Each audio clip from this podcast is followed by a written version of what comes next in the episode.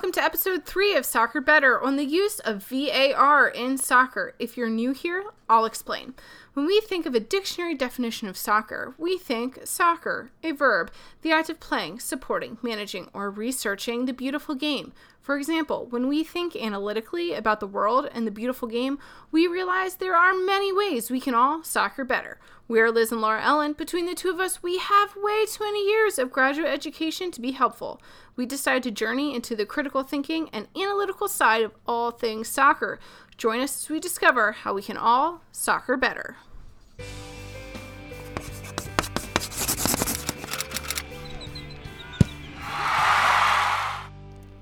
Liz, I feel like it has been forever since we have had a chance to sit down and talk about research. How are you doing?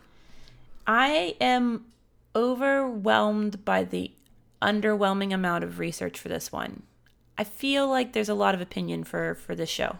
Yeah, no, and I would totally agree with you. I think this is certainly more of a research/opinion-based episode, only because, and I think this is the reason, just even from my own personal experience, it takes forever for research to be published in the peer-reviewed literature, which is the primary source of information for these episodes. And so there isn't a lot out there, and what's out there is, like, marginally related. I think we had like one or two articles that were actually good articles, but other than that, it was like hard to find.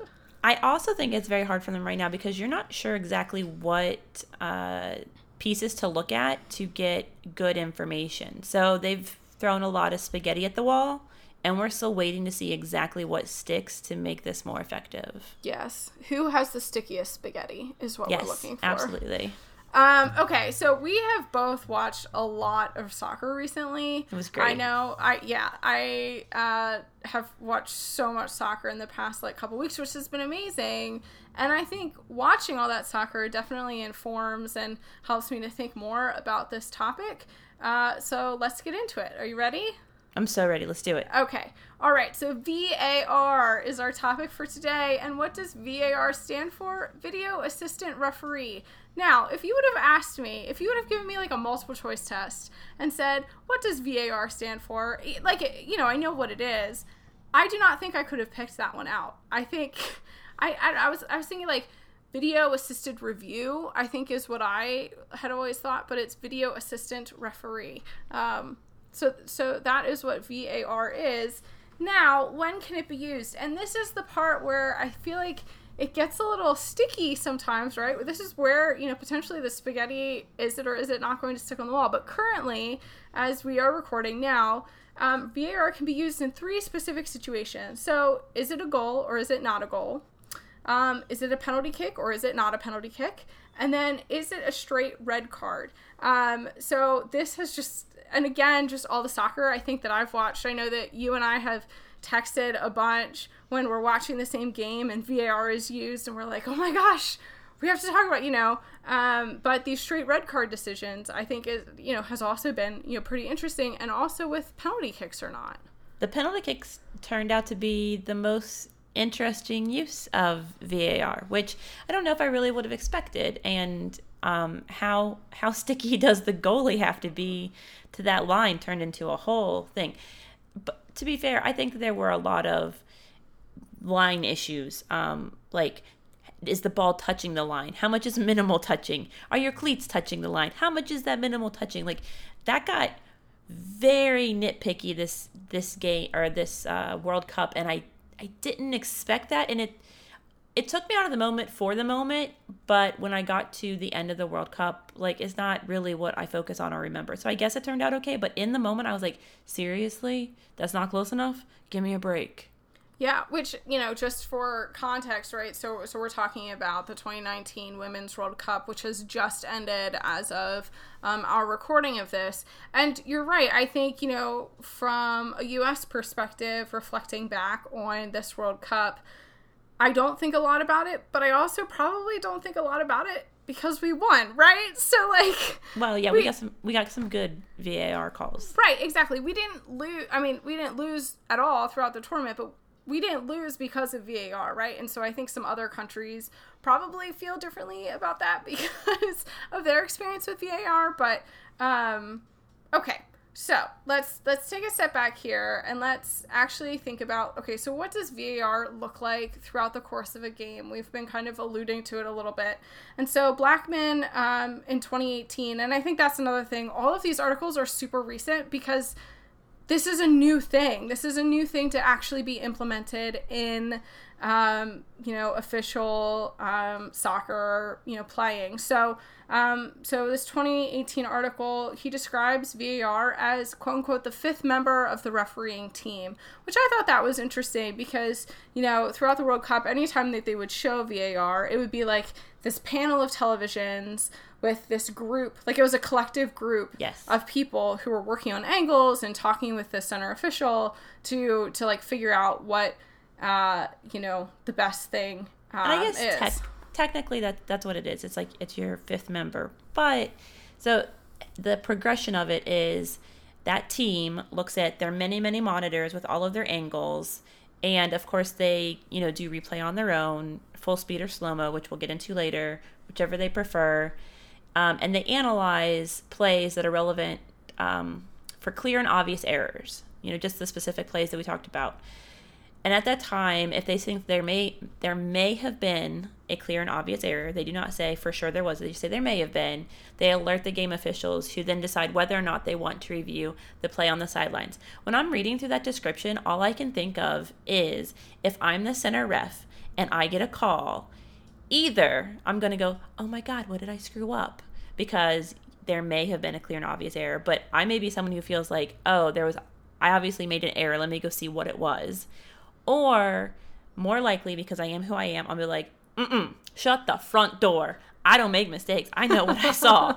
And I'm going to dig in and be like, you can't make me change my mind. I don't want to go look at that screen. So I think it's really psychologically weird that that's how it's described. And I think that may make it a little bit harder for anyone when you're looking at this and you get that call like, hey, listen, we don't trust you. Decide what you want to do.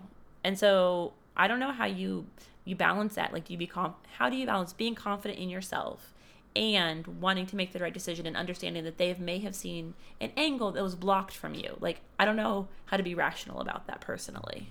Yeah, and I think that's something that, obviously for the officials that we were watching, specifically thinking about the Women's World Cup, right? Like, these are officials who are at the top of their game, right? So they've been doing this for so long. And I think from everything that I understand, like, there are feedback loops for officials anyway, whether it's happening kind of in the game time or post game or like a week later or whatever it is, like they are going back and reviewing footage and saying, oh yeah, I did miss that one. And so it is interesting that like that feedback is happening so much more quickly, but it's also affecting potentially the outcome of the game, which I think is like a very tricky thing. And this gets more into like the opinion piece, right? And not necessarily like the science or the research of it. But yeah, I don't know. I think it does have to be some sort of like psychological adjustment. And that would be an interesting, talking about spaghetti hitting the wall and sticking to the wall, that would be like an interesting survey to like, I'm wondering if someone did like a pre-post analysis, like what were confidence levels of referees prior to the implementation of VAR, and is there anything about their like psychological performance or self-assessment post-VAR that has changed because of the use of VAR, like throughout games? I don't know. Yeah. Or do they have the VAR refs? Like, do they have standard language that they use when they are telling them to review it? Or, because again, you can run the whole gamut. You can be someone who's like, oh, that play needs reviewed, and that's all they say.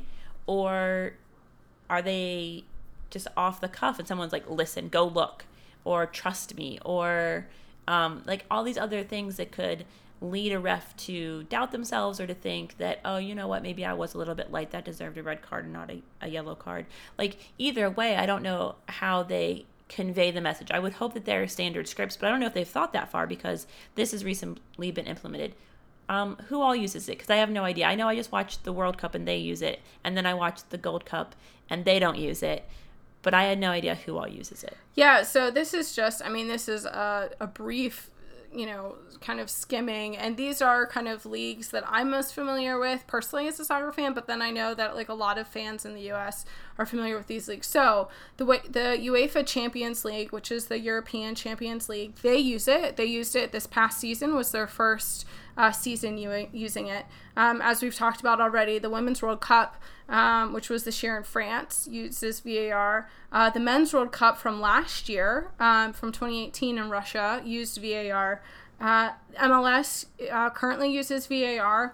And the Premier League, which is the top division in England, will be using VAR for the first time this coming season, so the 2019-2020 season, which I think is super interesting because throughout the last season, the 2018-2019 season, listening to a lot of the commentators and kind of reading on Twitter with a bunch of Premier League fans, there was a lot of talk about, oh, well, next year with VAR, we'll get that call, or, oh, with next year with VAR. Like, it was just very interesting to kind of hear kind of some of the anticipatory effects of the use of VAR, which I think is super interesting. But I should say that many other sports, right, soccer is a little bit late to the game when it comes to using some type of video-assisted refereeing or officiating.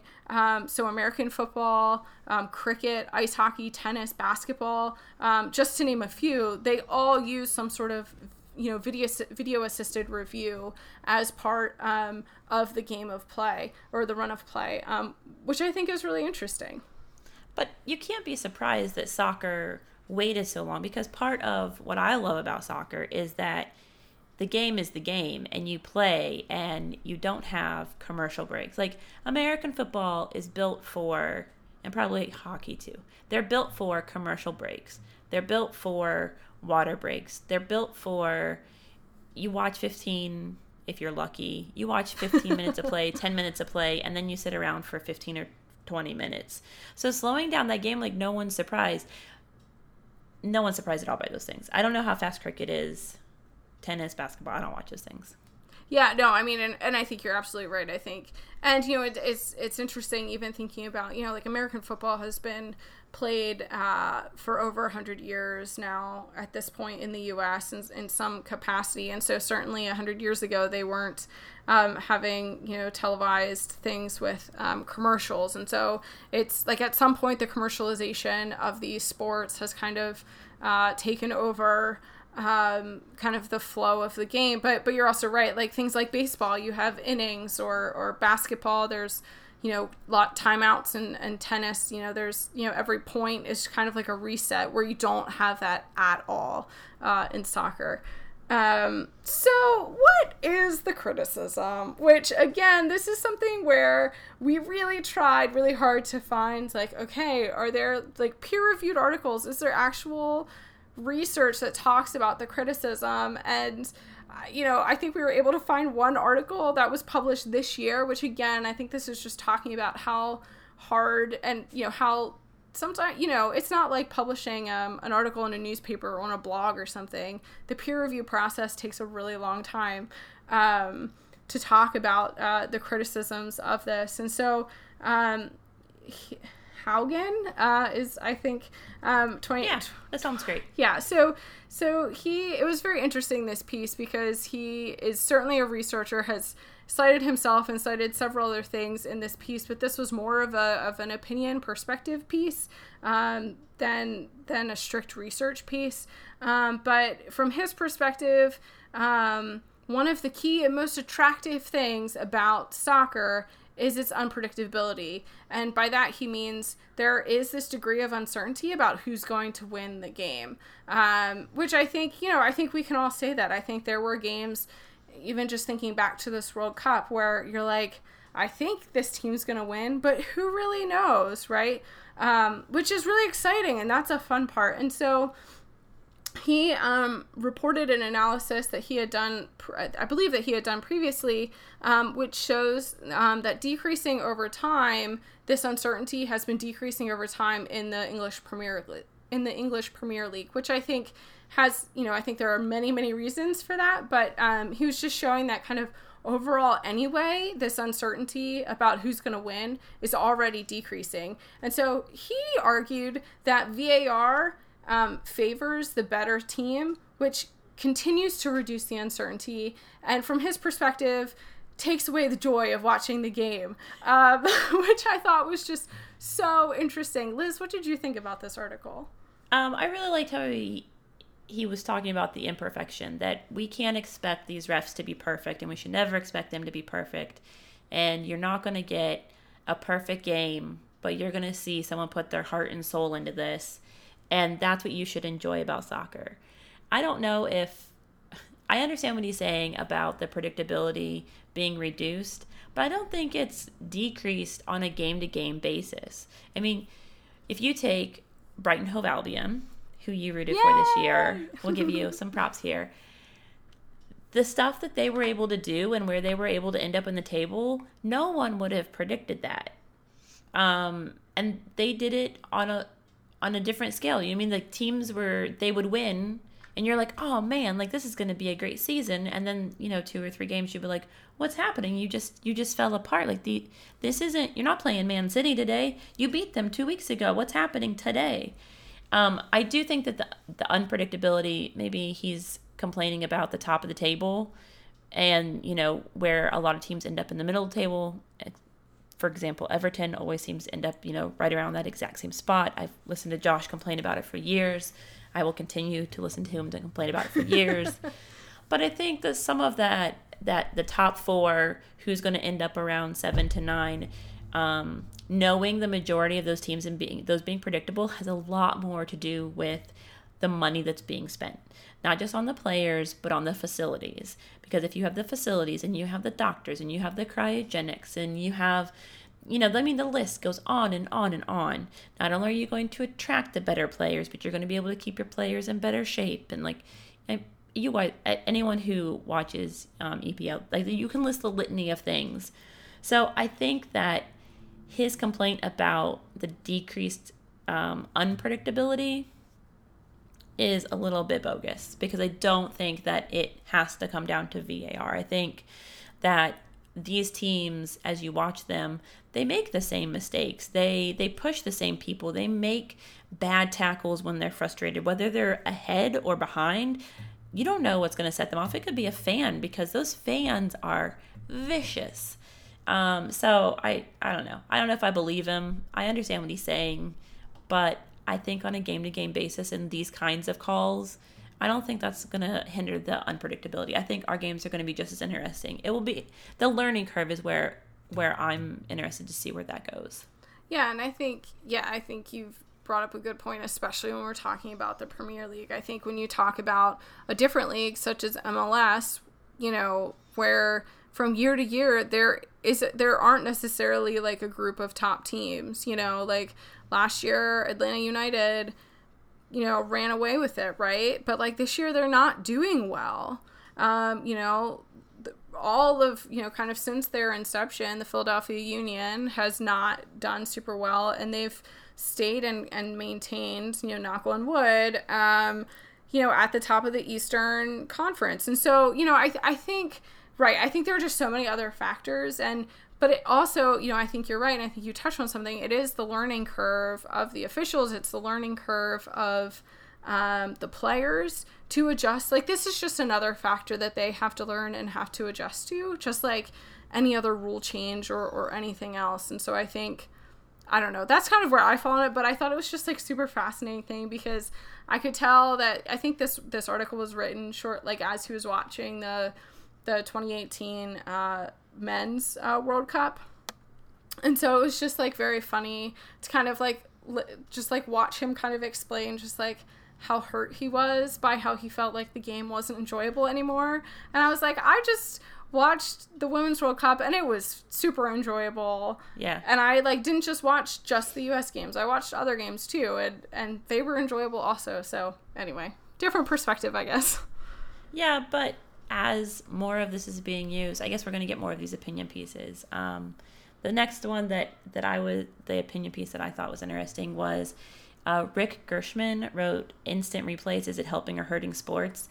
And I think that him and Hagen would get along pretty well, because he says, if it's an opinion call, if it's open to interpretation, you shouldn't be allowed to use VAR. It's like, really? Like, anything, isn't everything open to interpretation except for maybe offside? Everything else is interpretation. So I think that might be pushing it a little far. These guys are very, very much trying to maybe, take a back step to, I don't know, like the classics of soccer. But soccer's always had to evolve with a different technology. I don't know the player's name, but I know that it's that Josh loves to tell the story about this player who was always super aggressive, and he would talk about how he would, pinch the other players and step on their feet, and he's like, there's only so many refs, you can't see anything, and he's like, but as soon as they started being televised, I was under the microscope, and whether or not it happened during the game, people knew that I was a troublemaker, and so I quit before my time was up because I couldn't be a troublemaker anymore. It's like, oh, okay, that's a decision. So I'm not saying that VAR is going to, stop someone from doing something heinous, but you have to evolve with the technology. Yeah. So let's talk a bit about the science. And this was kind of the one, at least from my perspective, true research article that we found. And believe me, I did a lot of looking. So again, if people out there, if you find an actual research site that looks at VAR that we missed, send it to me, because we are definitely going to have to do a follow-up show in a year or so when more research comes out, as there's more data about the use of VAR. But this is what we have right now. So this article looked at the speed of the video. So looking at slow motion versus a real-time speed. And some of the things that I found interesting, and so they had a couple... So this was from Spitz and colleagues from 2018, that just as Liz was saying, right, some decisions are objective. So did the ball fully cross the goal line? That's an objective call. That's something you can measure. It's something that if you get a picture of it, and we've seen this, right? We've seen that a goal has been counted in because it was a couple blades of grass between the, the last little bit of the ball and the inside of the goal line, right? That's considered a goal. And other decisions are subjective. So the existence and severity of a foul. So was it not a foul at all? Was it a foul without a card? Was it a yellow card foul, or was it a red card foul? And so this is what they looked at, and I think one of the things that was interesting to me was that previous research has shown, and they cited this article by Caruso and colleagues from 2016, that slow motion video increases perceived intent, and this research site that they cited took place in courtroom settings, so looking at some sort of crime, and if they showed the video of the crime in slow motion, there was this increased perceived intent to commit whatever the crime was, which makes perfect sense, right? Because if I'm sitting there watching it, I can say, oh, well, Hazard had, in my mind, he had 3 seconds to know that he wasn't going to get the ball, and why would you go in studs up? So of course that makes perfect sense why I'm going to switch that to a red card. That was very dangerous. Whereas if I watched the video at regular play, it was 1/4 of a second that I actually watched. But in my mind, it is 3 seconds. Or depending on the angle that you have, if you can see someone's eyes, and heaven forbid they shift back and forth, and that's what you noticed, you're like, well, he looked both ways, and then he threw his elbow in his face. So I totally... get how that can change your perspective, and it makes me, we'll continue going on with this research, but it really points out the differences between slow-mo and regular speed, and some of our suggestions for later on. Yeah, for sure. And so one of the other studies that they cited was Gillis and colleagues from 2009, that found that offside assessment was worse when the video was played faster than at a slower speed, which again, I think offside and calling offsides is a pretty objective, that's a pretty, like, the rule is pretty objective. And so, you know, even if, like, you're, like, you know, half an inch of your elbow was offsides, like, you're technically offsides as it relates to the rule. So, as a result of this research, Spitz and colleagues examined subjective calls and the relationship with the speed of replay, and then what the result of they were looking at fouls.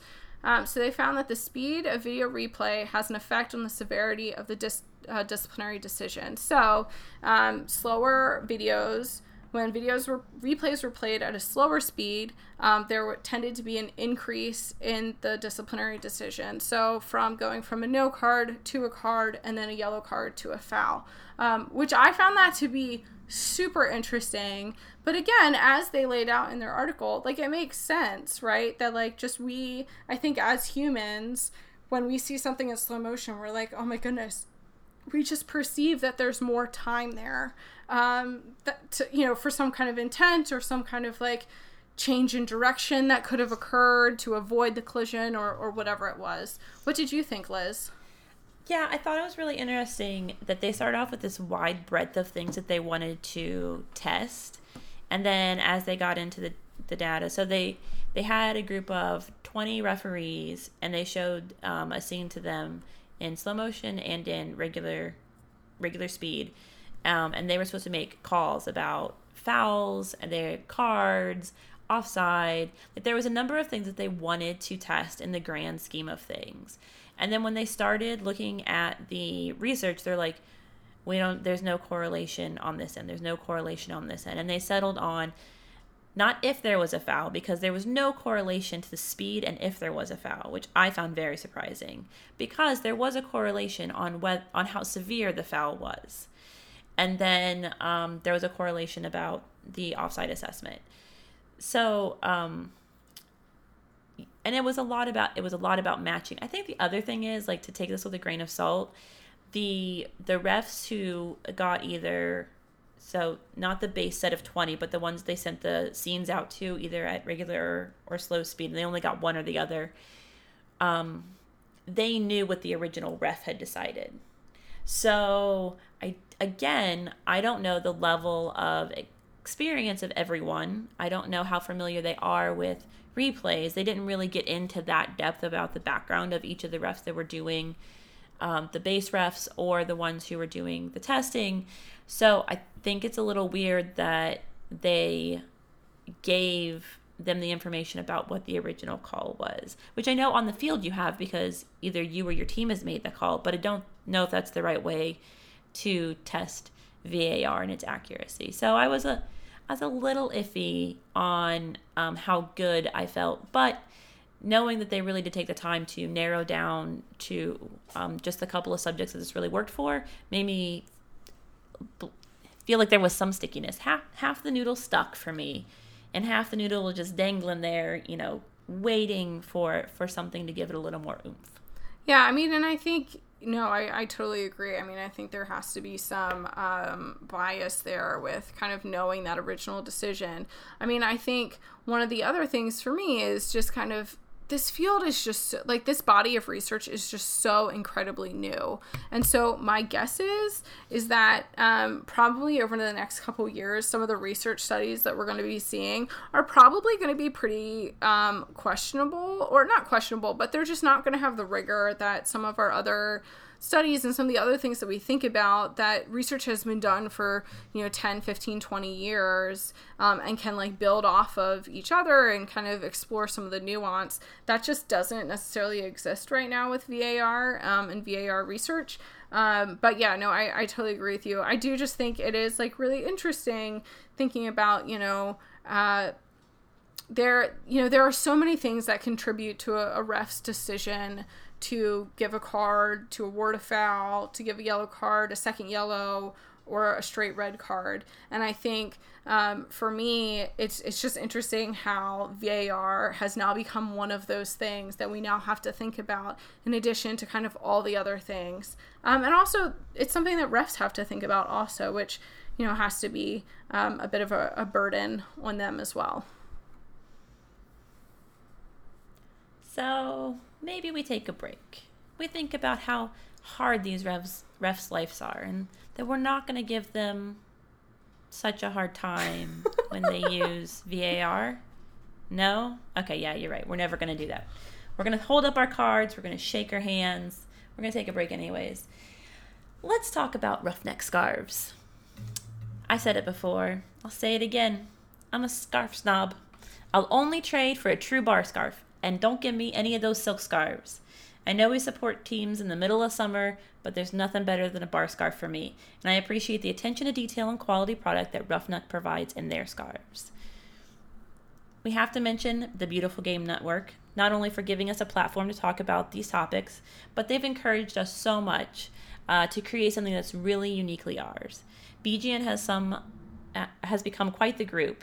We have podcasters and writers, and they're covering so much stuff. And can I tell you, they've become so excited about the women's game. And I'm fine with that. I don't care that it took a little bit of time. I'm going to let them have all of the credit for this. They've decided to, start covering that more, to reach out to more people to cover that. And we really are trying to support people like them. So go on over to BGN and see if you can find a podcast or a writer that you like to follow. Also, Soccer Better merch is going to be coming soon. Let's just say they're going to be tank tops for days, because that's what matters to me. Tank tops for days. Yes. All right. Thank you, Liz. We love our sponsors. Yay. Okay. So what does VAR mean for the future of soccer? And this is where, again, we have some research, but this is really where it gets into kind of our perspectives and kind of what we think as we've read the research and we think critically and analytically about these topics, but also kind of what our perspective is as fans. And so as we go through all of this, I'm sure our listeners are going to have a ton of opinions, so they should definitely check us out online and let us know what their opinions are, and tell us what we disagree with, or what they disagree with. So again, there's not a ton of research on this topic. I've said it before. I'll say it again. We are definitely going to have to do another show on this, which I'm excited for. I'm excited to revisit this topic in a year, year and a half, and then see, what else is out there, what new is out there. So the first thing is just kind of like there's not consistency currently between leagues and competitions. And Liz, I know this is something you've already mentioned, but do you want to talk more about it? It's just very frustrating to see something get reviewed and the right call happen in the World Cup, and then to watch the Gold Cup and just shake your head, because it is something that it is a clear and obvious error. It may have been a clear and obvious error, and someone should politely suggest a review. If I'm going to watch soccer, I know that I'm not going to get the same quality of play across all the leagues that I watch, because I watch a huge breadth of leagues, and I really enjoy that because I can compare the speed, and I can compare the players, and I can compare their fitness levels. It really helps me learn a lot about soccer to watch that huge breadth. However, I would like to watch the same consistency with my refs, because they're supposed to move from the bottom up, and so if they can't get the experience and they can't be consistent across all of the leagues, then why should I trust them when I already don't? And I would like to see my game flow in a similar manner. And I think this is a problem that I also have with, I try to watch high school and college soccer, and I don't understand those rule differences at all. If someone out there can just sit me down and be like, these are the differences, that'd be great. I'm putting that out there right now. So for me, it's really that I want to see the same quality of reffing, because I know that these refs are going to move up in the ranks, and they're going to be eventually, hopefully, on the world stage, and I want to understand that they know what they're doing. And if you're not using the same technology, or you're not looking at the plays with the same kind of analytical mind because you don't have to, that's a problem. Yeah, for sure. I totally agree. And I think it was an interesting thing watching the Premier League last season when they weren't using VAR, and then switching over to the Champions League, which had a lot of the same teams, from the Premier League and from La Liga, and they're using VAR there. And so it has to be hard for the players. It has to be hard for the officials. And so I think just having consistency across leagues, and I think we're slowly getting there. And certainly there are technology upgrades that need to happen for this, to be feasible for some leagues. But yeah, I'm like, if the MLS can do it, the EPL can definitely do it. So that's just how I feel. Are you calling out the EPL there? Listen, MLS can do it. I'm calling out the EPL. So do you think that leads to a lot of frustrations? You said that a lot of teams played in the Champions League and then they also play in the EPL. And do you think that leads to those players wanting to argue with the refs more and risking a dissension card because they think that they would have gotten it if there had been VAR, and now that they're stuck without it, they feel like they have to be more aggressive advocates? I don't know. I think that's a good question. I haven't thought about it. I don't have a strong thought on that one way or the other. I mean, I do just think it is, and certainly Champions League is for the top teams from each league. So, yeah. So they're the top athletes in their respective country anyway. And so my guess is that I think for me watching Champions League games, there's enough of a difference between La Liga games and Champions League games and Premier League games and Champions League games. I don't watch Bundesliga or some of the other leagues, but I would imagine that there's still enough of a difference that my guess is there's probably a different mindset. Okay. And also my guess is that the Champions League refs don't put up with anything from any of those players. So well, you have a really good point there. I think, yeah. I guess I won't be able to investigate this hypothesis, but maybe I'll pay a little bit more attention and see if that does affect how they argue their point of view. Yeah, and it'll be hard because this year, the EPL, the Premier League, will have VAR. Right. So anyway, we'll see. So one of the other things when it comes to kind of the future of the sport and kind of its intersection with technology, Badami and colleagues in 2018 put out a paper that talked and they proposed a different strategy for using technology to assist referees. And they proposed this through the use of computer vision. And so they entitled this new strategy AMS VR, but didn't say what that stood for, which was very confusing for me. But anyway, but this strategy that they proposed leverages advances in video and detection technology to identify players from each team, the goalkeepers, and the referee. And then it uses this advanced technology to assess in real time offsides, fouls, and goals as the game is happening. However, so it's just more buzzes on the watch. So yeah. One buzz is a goal, two buzzes someone is offside, three this isn't going to get confusing at all. It's fine. I don't know how refs are expected to do all of this as much as we harp on the refs and kind of criticize them. This has to be so mind-boggling for them at times. However, this whole proposal is theoretical and no studies have been conducted to show if it's effective at all.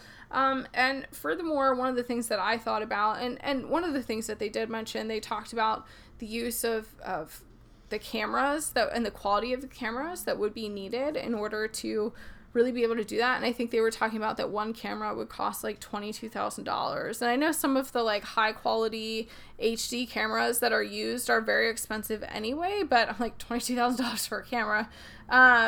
But further, there's not any studies to show that this approach is effective. There's no comparative cost analysis to assess a marked improvement from the current VAR approach to other kind of technology-assisted approaches. I did think it was interesting, though, because they talked about you know, the ability of, you know, you take a picture with your smartphone now and you put it on social media and it's able to detect faces, right? And so this is kind of taking that level of technology to the next level and be able to identify which players are on which teams and then follow them all over the field to identify who is offsides, you know, are fouls being... It was a fascinating article. I think everyone should read it. But again, you can't see me, it feels very sci-fi. Super skeptical face. All of this still feels like you're going to have to either have your computer in the back room that's telling somebody who then tells the ref, so it would work just like VAR, except for it's cost prohibitive for most groups, or you'll have your fifth ref will be just part of the scoreboard, you know what I mean? And it'll be some, you know, lady there going, no, no, no. Or, I mean, I'm sure it's not what they're going to do, but whatever it is, that it'll be something that's super visible to the entire stadium to say, oh, well, we tracked their face. I also, okay, I'm not even going to get into it because now I'm like, I'm concerned about all these privacy things, kids, because I'm a privacy attorney. I don't like any of this. Personally, I think that perhaps Badami and his associates are preparing to launch a company, and this is what they want to do. And I anticipate that they're going to do it poorly, and I will judge them harshly. Okay. Well, you heard it first here, folks. So one of the other things I think that at least I've been thinking about specifically as it, you know, as again, we just watched the Women's World Cup. How does this change for the players? And some of the things, and again, this is where it gets more into opinion and perspective pieces rather than research, but some of the things that I've noticed, and then, Liz, I'd love to hear your thoughts on this. Defenders, because there's a tendency, you know, because VAR is used to decide if if a penalty kick should be called, defenders have to be a whole lot more careful about handballs inside the box. And so I remember one of the games that I was watching, one of the commentators who I guess was a defender when they played professionally was just talking about how now defenders just have to be so careful, and oftentimes you would see, you know, the striker coming down the field with the ball, and then the defender would just be there with like both of her hands held behind her back, just trying to defend. And the commentator said, you know, there's no balance in that. You can't be quick in that, but it's kind of the price that has to be paid so that you don't like accidentally, you know, the ball doesn't accidentally hit your arm and you get a penalty kick called, which I thought was interesting. Offsides is a big thing. So, you know, if, you know, we mentioned it already, if you're a tiny bit offside, they're going to call it. And then for goalkeepers with penalty kicks, I mean, I think it becomes like a whole new, it's a whole new world, Liz, a whole new world. A whole new world. That was the wrong tune. It really bothers me. But anyways, yeah, I think I want to see other technology developed for some of this. Maybe I will compete with Badami and his group and start my own company. Not doing what he's doing, but something better, obviously. So goalkeepers, like there's got to be something better than making sure they're not 1/10 of a centimeter off of, that's a millimeter, right? 1 millimeter off of their line. Like, it feels really, really weird to be that nitpicky when you know that it wouldn't have been called, like, and it wouldn't have been called anywhere. Some, like, it just, and because of how long it took to get to that call, like, we were already in a new run of play. I'm back to the World Cup, in case you can't tell. But you were already in a new run of play. So some of these things, they're very, I think they're going to have to be a lot more rules. Like right now it's just a general, these are the things that we review for. This is when you're allowed to use VAR, the end. And I don't think that that's enough. I think that we need to be more conscientious of the run of the game, respecting the opinions of the refs. I mean, you're supposed to be evaluating them each game. There's supposed to be random checks for, are they doing a good job? Someone sitting in the stands and saying, you know, did they miss a bunch of stuff? or saying, you know what, this game got away from them, let's go back and review a bunch of plays. There's supposed to be all these other things going on for these refs. You have to trust them at some point. And I think that maybe that's my problem, is that these rules are so open-ended that it feels like they don't trust the training, which is very disappointing. So I think it makes it very hard on the players. I think it makes it very hard on the refs. But while it makes it harder on the players, do you think it increases their safety because it encourages them not to make dumb challenges, or because if there was something that you know, that could have smacked them in the nose or taken out their shin, do you think there's safety in this? I mean, I don't know, and I think this is, I think you're right, and I think you touched on something, that there is kind of this. There have been a set of new rules coming out, and I just wonder if there will be another set of new rules as a result of having VAR, right? And I think like the handball things comes to mind, right? You know, I think when you're preventing a player from being able to like effectively play the game, like have their arms at their sides loosely for balance, for changing direction. You know, I don't know. In my mind, there has to be some sort of evolution of the rules to then accommodate for this, like, hypervigilance when it comes to VAR in that case. Now, when it comes to player safety, I think VAR can be a really great thing. At the same time, right, after we read, you know, the study about, you know, slow-mo versus regular speed, and just knowing, you know, research that has been published previously about racial bias when it comes to officiating in Major League Baseball, in the NBA. I'm sure it also happens in, you know, soccer officiating too. There are so many factors there that, you know, I want players to be safe. I want players to adhere to the rules. I think from my perspective, that is the purpose of the official, is to make sure players are safe and make sure that players are following the rules. At the same time, these aren't objective calls, right? I mean, sometimes it's like pretty clear, right? Like that was a straight red, there was intent, like all the things, it was a goal scoring out, you know, whatever it was. Sometimes it's very clear. But I think when it gets into this like very large gray area of like yellow card, second yellow card, was it a straight red? You know, there is this, like, swatch of gray area where I just think there are just so many other factors that you add VAR to it, and I don't know that VAR is improving decision-making or just making decision-making more complicated. Does that make sense? It does make sense. Okay, so let's go into what we want to see happen to make VAR work, and I'm going to go first. Because what I think we need is more monitors on our players. So we put monitors on our players to get their health stats during the game. So like oxygen levels and your heart rate, like all these things are being real time sent back to, you know, a computer.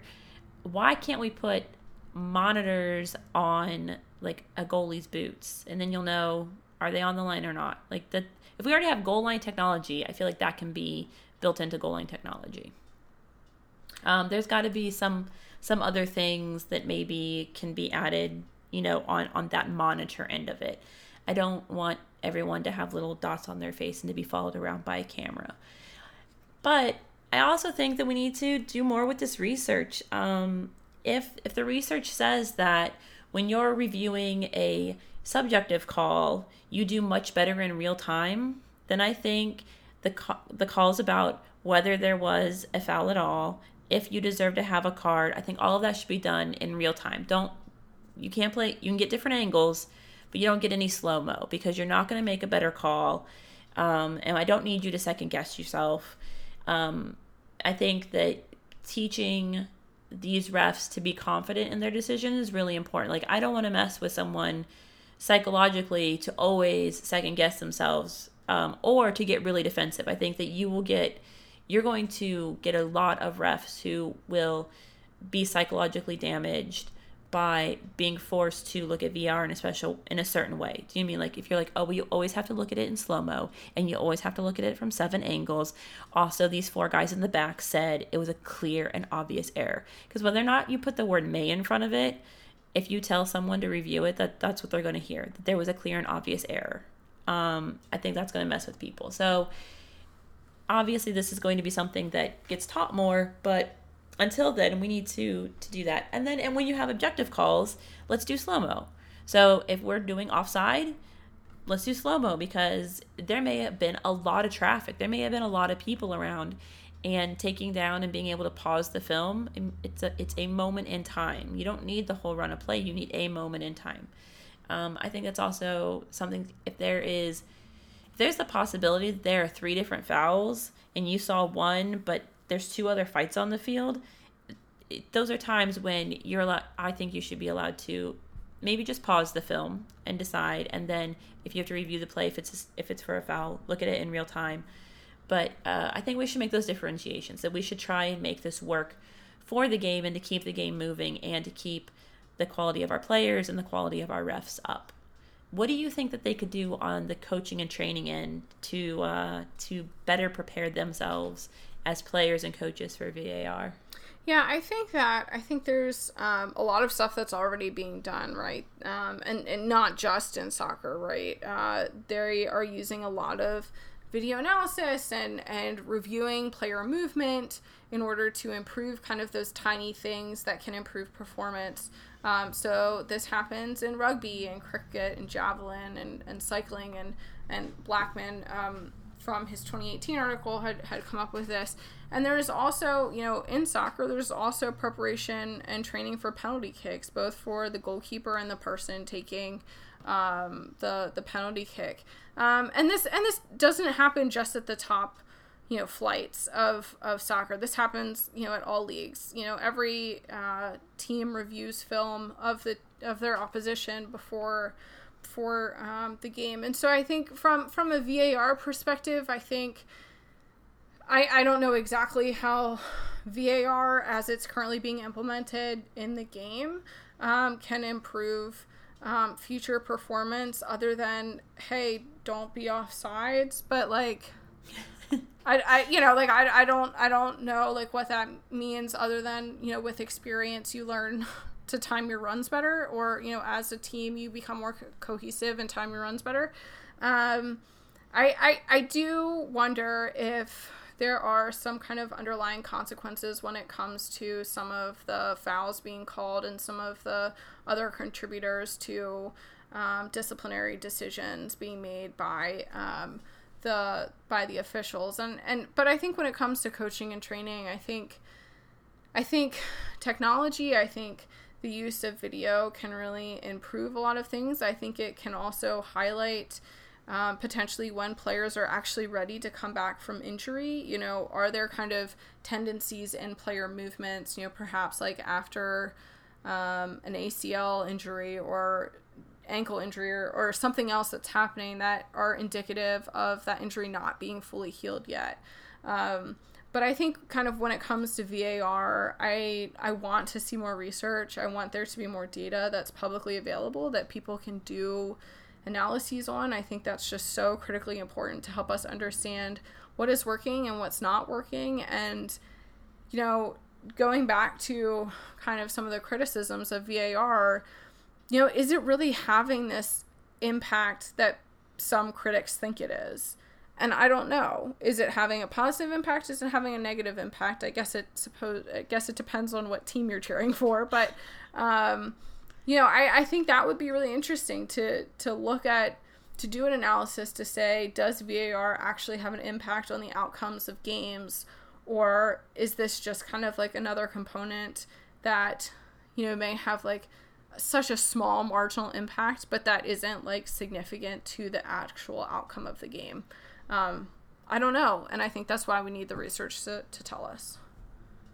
Yeah, I also think it would be interesting if some of the training techniques were shared with the teams, so that as these refs were learning how to look at VAR or what they consider, maybe not the obviously they don't need the full training. But it used to be a coach knew what the ref was looking for because he knew the rules of the game. If you don't know the rules of VAR, I think it's very hard to understand why some calls are going one way or another. And just telling your team either, well, the refs hate us because we're wearing purple, or, oh, that ref's from Michigan and we're playing in Ohio, so obviously they're not going to, like, that's just not productive. And I know it's not typical.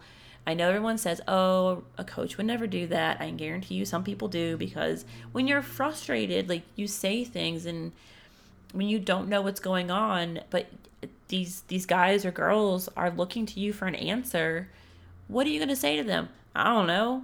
Yeah, okay, coach, great, then I'll listen to you for everything else. So I think that's what another thing I would like to see is that these coaches get some kind of indication about how the training is working so that they understand and can share that when they're having a rough game and, you know, some calls through VAR have not gone their way or have gone their way, that they can say, listen, this is why, like, I understand it, as opposed to, well, it's just a ref thing. Yeah. Well, as we have talked about so much when it comes to VAR, do you have any closing thoughts before we get out of here? I really like summer. It's just so nice. Can I just say the sun is shining right now? I go to bed and it's so late and there's still just like a little bit of sun. I'm a very pleased person right now. It's everything for me.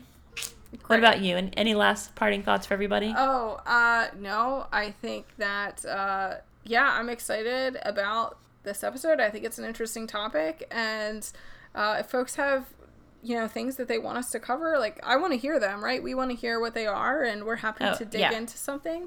But yeah, I think VAR has so much potential to be good and bad and ugly, and I think we've already seen most of it, and I'm sure there'll be some controversy coming in the future.